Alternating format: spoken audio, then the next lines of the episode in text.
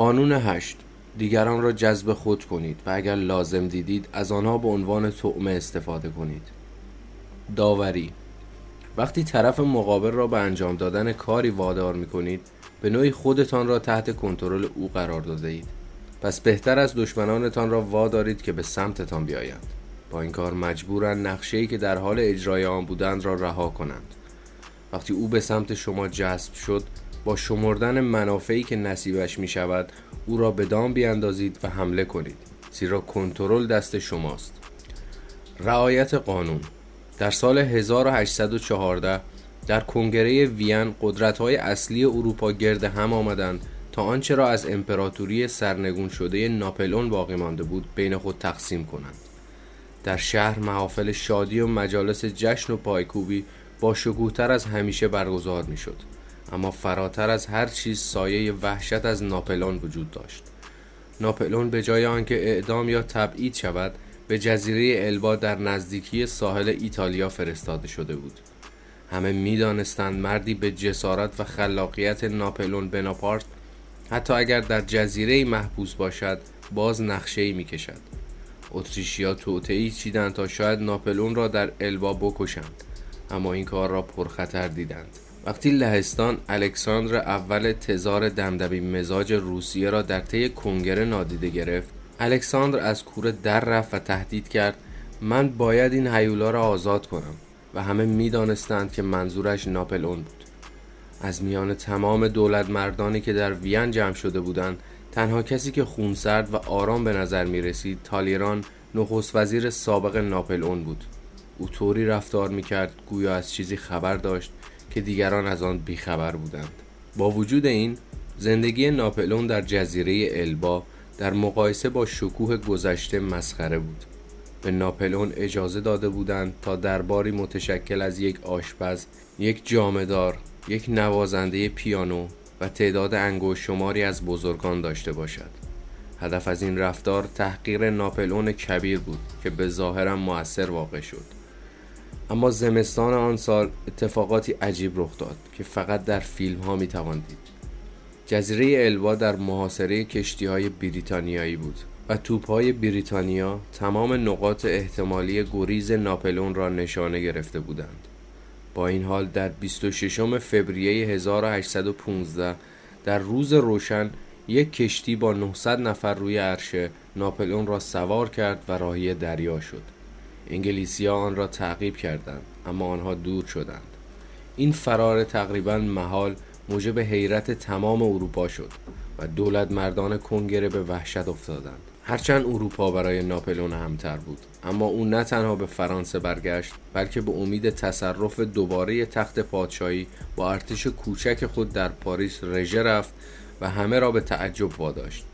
استراتژی او جواب داد و مردم از تمام طبقات مختلف جامعه به پای او افتادند. ارتشی به رهبری مارشال نی به سرعت از پاریس راه افتاد تا ناپلون را دستگیر کند.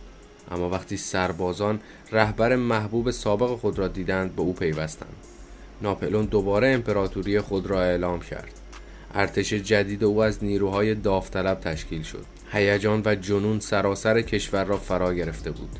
مردم پاریس سر از پا نمی شناختند و به این شکل پادشاهی که جانشین ناپلون شده بود پا به فرار گذاشت. حکومت ناپلئون این بار صد روز بیشتر طول نکشید زیرا هیجانات و احساسات مردم به سرعت فروکش کرد. فرانسه ورشکست بود و منابعش تقریبا تمام شده بودند. کاری هم از دست ناپلون بر نمی آمد ناپلون در جوان همان سال در نبردی به نام واترلو به طور کامل و برای همیشه شکست خورد. این بار دشمنانش از تجربه قبلی درس گرفته بودند. آنها ناپل اون را به جزیره بی آب و علف سند هلنا در سواحل غربی آفریقا تبعید کردند که دیگر خیالشان از بازگشت وی راحت باشد. تفسیر چند سال بعد راز فرار ناپلون از جزیره البا فاش شد. ظاهرا پیش از آنکه ناپلون چنین اقدام متحورانه ای انجام دهد کسانی که برای ملاقات به دربارش می آمدند به او گفته بودند که محبوبیتش در فرانسه بیشتر از همیشه است و فرانسه دوباره با آغوشی باز از او استقبال خواهد کرد یکی از این افراد فرمانده کلر از اتریش بود که به ناپلون گفته بود اگر فرار کند های اروپایی از جمله انگلستان از بازگشت او به عرصه سیاست و قدرت استقبال می کنند. ناپلون مطمئن بود که انگلستان اجازه فرار را به او می دهد. به همین دلیل در روز روشن از کنار دوربین های دیدبانی انگلیسی ها گذشت. اما او از یک چیز بیخبر بود. اینکه پشت تمام این نقشه ها مردی بانفوذ مهار همه چیز را در دست گرفته و او کسی نبود جز وزیر سابق ناپلئون تالیران. تالیران همه کارها را نه به منظور برگرداندن شکوه سابق ناپلئون بلکه برای خرد کردن و از بین بردن دائم اعتبار او انجام داده بود. از آنجایی که ناپلئون در پی بیثبات کردن اروپا بود تالیران خیلی قبلتر از او رو برگردانده بود. وقتی ناپلئون به جزیره البا تبعید شد تالیران اعتراض کرده بود که اگر قرار است اروپا در آرامش به سر برد باید ناپلئون را به دور دست ها تبعید می کردن. اما هیچ کس به حرفایش گوش نکرده بود. به همین دلیل خودش اقدام کرد.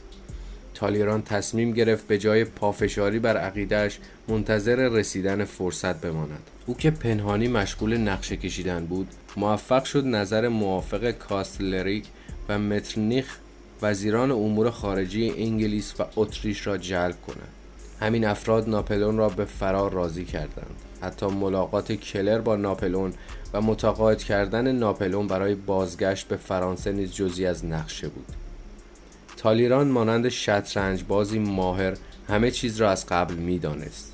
او به خوبی می‌دانست که ناپلئون در تله میافتد و با شناختی که از ناپلئون داشت مطمئن بود که ناپلئون کشور را به جنگ میکشاند و با توجه به شرایط تضعیف شده فرانسه فقط چند ماه می‌تواند دوام بیاورد. یکی از دیپلمات ها در وین که فهمیده بود تالیران پشت همه این ماجره هاست در جایی گفته بود تالیران خانه را به آتش کشید تا آن را از خطری بزرگ نجات دهد. وقتی برای گوزنها دام میگسترانم با دیدن اولین ماده گوزنی که برای بو کشیدن به سمت تله می آید شلیک نمی کنم بلکه صبر می کنم تا کل گله دوران جمع شوند اتوفون بیسمارک 1815 تا 1898 کلیدهای قدرت این سناریو چندین بار در تاریخ تکرار شده است. رهبری دیکتاتور اقدامات جسورانه آغاز می کند که ابتدا قدرت بیشتری برایش به همراه دارد اما به تدریج این قدرت کم رنگتر می شود و پس از جنگ و خونریزی ورق بر می گردد و خودش به ورطه نابودی کشانده می شود ابتدا دشمنان بیشمارش با او همدست می شوند و دیکتاتور در تلاش برای حفظ قدرت خود را به این در آن در می‌زند و سرانجام به نابودی محکوم می شود علتش این است که شخص سلطجو و پرخاشگر به ندرت اوزارا تحت کنترل کامل دارد. او نمی‌تواند بیشتر از چند حرکت ساده را پیش بینی کند. او حتی به پیامدهای اقدامات جسورانه هم فکر نمی کند از آنجایی که مجبور است پیوسته به اقدامات دشمنانی که هر روز به تعدادشان افزوده می شود واکنش نشان دهد. انرژی منفی و عصبانیت و عجولانه رفتار کردن دامن خودش را می گیرد.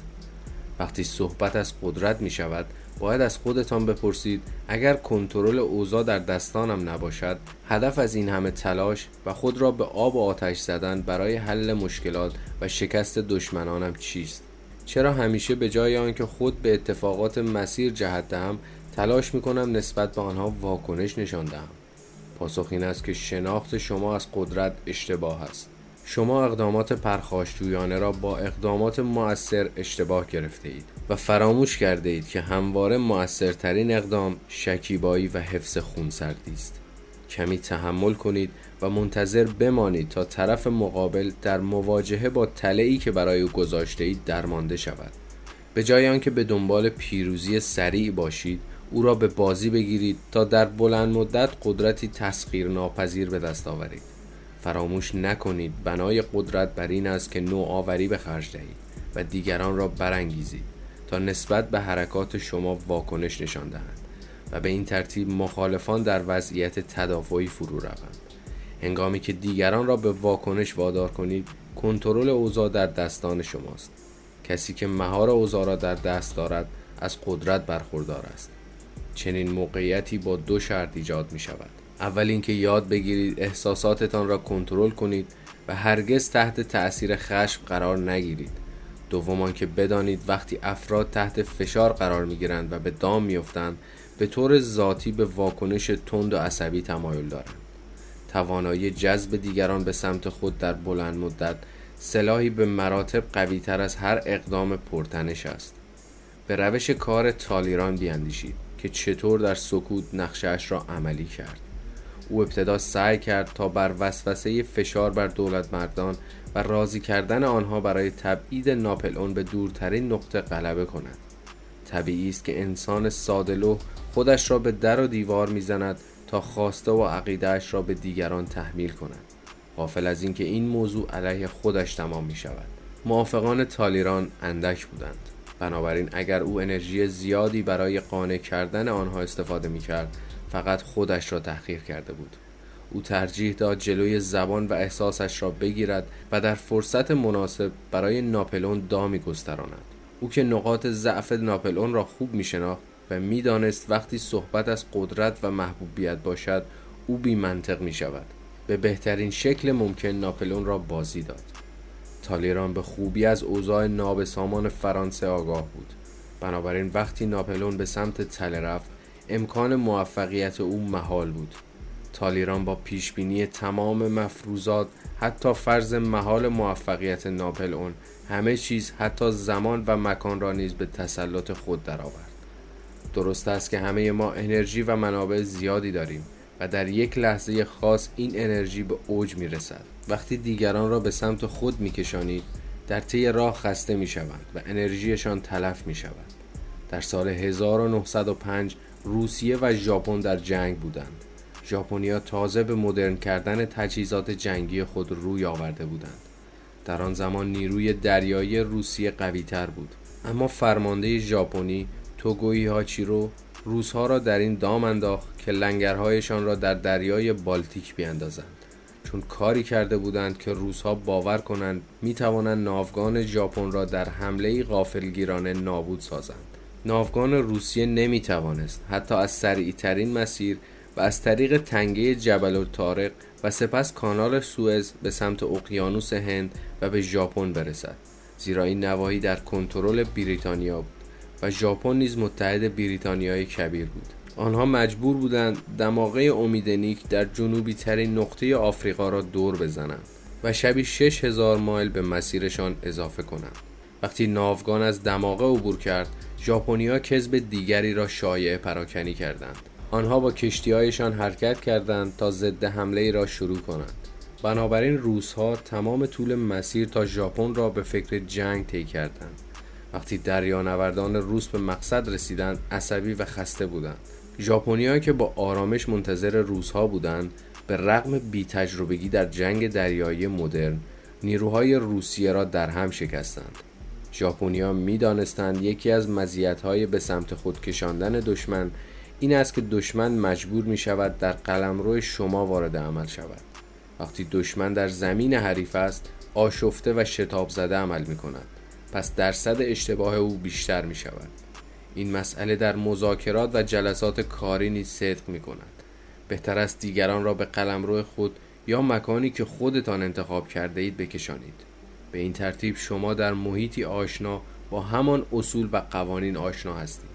ولی طرف مقابل در محیطی جدید و حالت تدافعی قرار می گیرد این بازی باید با دقت نظر انجام شود. زیرا اگر طرف مقابل مشکوک شود که زیر نفوذ است کنترل کردن او هر لحظه سختتر می شود اما وقتی کاری کنید تا دشمنتان به سوی شما حرکت کند دچار این کچ فهمی می شود که مهار اوضاع در دست اوست و نمی‌فهمد در چه دامی گرفتار شده است. این همان چیزی است که ناپلون تصور می کرد او فکر می کرد خودش آن فرار شجاعانه و به قدرت بازگشتن را رقم زده است. همه چیز به جذابیت دام و تله که گذاشته اید بستگی دارد. اگر تله به اندازه کافی جذاب باشد هیجانات و رویا پردازی های دشمنانتان چشم آنها را در برابر واقعیت میبندد و هدایت آنها راحت تر می شود دانیل درو سرمایدار تماع و بیرحم قرن 19 هم، استاد ماهر بازی با بازار بورس بود. وقتی می‌خواست سهامی را بخرد یا بفروشد قیمتها را بالا یا پایین می‌برد. و به ندرت از روشی مستقیم بهره می گرفت. یکی از ترفندهایش این بود که به طرز مشخصی شتاب زده از یکی از کلوب های اختصاصی نزدیک والستریت بیرون می‌رفت و به سمت بازار بورس حرکت می‌کرد سپس به بهانه پاک کردن عرق روی پیشانی دستمال قرمز گلدارش را در می آورد. یک تکه کاغذ از داخل دستمالش روی زمین میافتاد و او تظاهر می‌کرد که متوجه نشده است اعضای کلوب همیشه تلاش می‌کردند حرکت بعدی درو را پیش بینی کنند آنها آن تکه کاغذ که به نظر می رسید حاوی نکته محرمانه از یک سهام باشد را بر می داشتند. آن پیام پخش می شد و اعضای بورس دسته دسته به خرید یا فروش آن سهام روی می آوردند و درست همان کاری را که او می‌خواست انجام می‌دادند. وقتی می توانید کاری کنید که افراد با دست خودشان گورشان را بکنند چرا خودتان را خسته می کنید؟ جیبورها از این ترفند به بهترین شکل استفاده می کنند. ترفند جیبوری در این است که سارق بفهمد کیف پول در کدام جیب است. جیبورهای با تجربه اغلب در ایستگاه های قطار یا مکانهایی رفت آمد می کنند که اتفاقا در آنها تابلوهای هشداری قرار دارد که روی آن نوشته شده مواظب جیبورها باشید. آبرین با دیدن این تابلوها به طور غریزی سراغ کیف پولشان می روند تا مطمئن شوند سر جایش هست یا نه. این حرکت برای جیببری که آبری را زیر نظر گرفته مانند انداختن ماهی درون بشکه آب است. حتی دیده شده است که برخی جیببرها خودشان علامت مواظب جیببرها باشید را آنجا می‌گذارند تا از موفقیتشان مطمئن شوند. وقتی کسی را وادار می کنید که به سمت تله شما بیاید بهتر است بفهمانید که دستهای شما پشت پرده است. این یعنی شما اهل حق زدن نیستید و صادقانه بازی می کنید و پیامد روانشناسی این کار مشخص است. کسی که قادر است بدون هیلگری دیگران را به سمت خود بکشاند قدرتمند و مورد احترام است. یکی از دلایل قدرت فیلیپو برولنسکی معمار و نقاش بزرگ دوران رونسانس مهارت وی در ترغیب افراد و کشاندن آنها به سوی خود بود.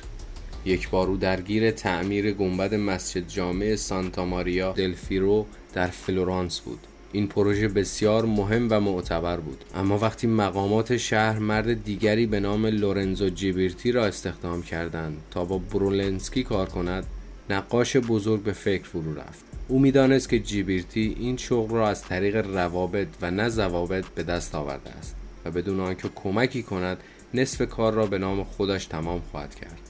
او در حساس ترین زمان تصمیمی گرفت. برونلسکی خود را مبتلا به یک بیماری مرموز نشان داد. او مجبور شد کار را متوقف کند اما به مقامات شهر گفت بهتر از جیبیرتی کار را به تنهایی ادامه دهد. خیلی زود معلوم شد جیبیرتی به درد نمی‌خورد و مقامات برای التماس و خواهش نزد برونلسکی رفتند. او آنها را نادیده گرفت و تأکید کرد جیبرتی باید پروژه را تمام کند و سرانجام مقامات متوجه شدند و جیبرتی را اخراج کردند. برونلسکی پس از آن به طوری معجزه آسا شفا یافت. او خودش را بداخلاق یا احمق نشان نداد بلکه به آسانی هنر جذب و به تله انداختن را اجرا کرد. اگر یک بار بتوانید با موفقیت دیگران را قانع کنید که باید به سراغ شما بیایند آنها به آن روند ادامه می دهند و دیگر نیازی نیست خیلی تلاش کنید. تصور کنید تله خرس پر از اصل شکارچی خرس هرگز شکارش را تعقیب نمی کند زیرا شکار خرسی که بداند تعقیب می شود تقریبا محال است. نگران شدن خرس به معنای وحشی شدن اوست. شکارچی ماهر به جای این کار تله های از اصل می‌گذارد. او با تعقیب و گریز خودش را خسته نمی کند و جانش را به خطر نمی اندازد بلکه تله شیرین برای خرس می‌گذارد و در آرامش منتظر میماند. سخن بزرگان جنگجویان خوب دیگران را به سوی خود میکشانند. و سراغ کسی نمی روند. این اصل اساسی بین ضعف دیگران و قدرتمندی آنهاست.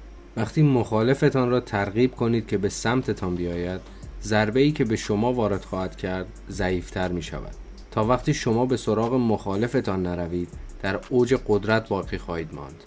حمله قدرتمند به دشمن ضعیف مثل پرتاب سنگ به تخم مرغ است. جانگ یو مفسر کتاب هنر جنگ قرن یازدهم. استثناء.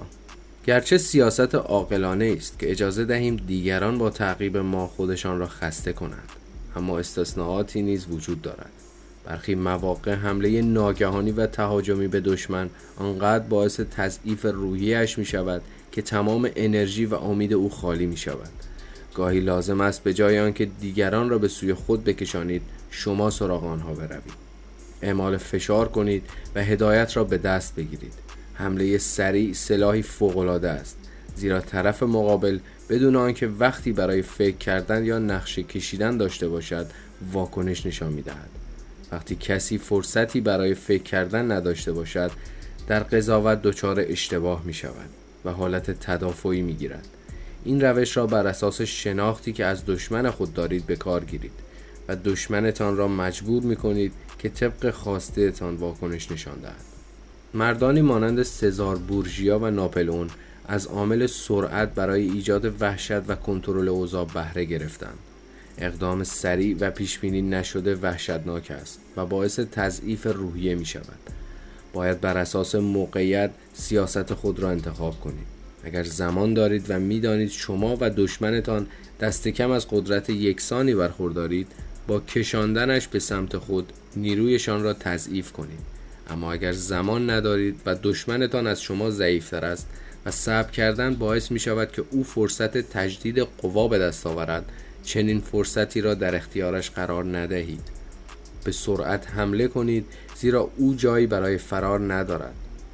جو لوئیس مشزن معروف می‌گوید او می‌تواند بدود اما نمی‌تواند پنهان شود.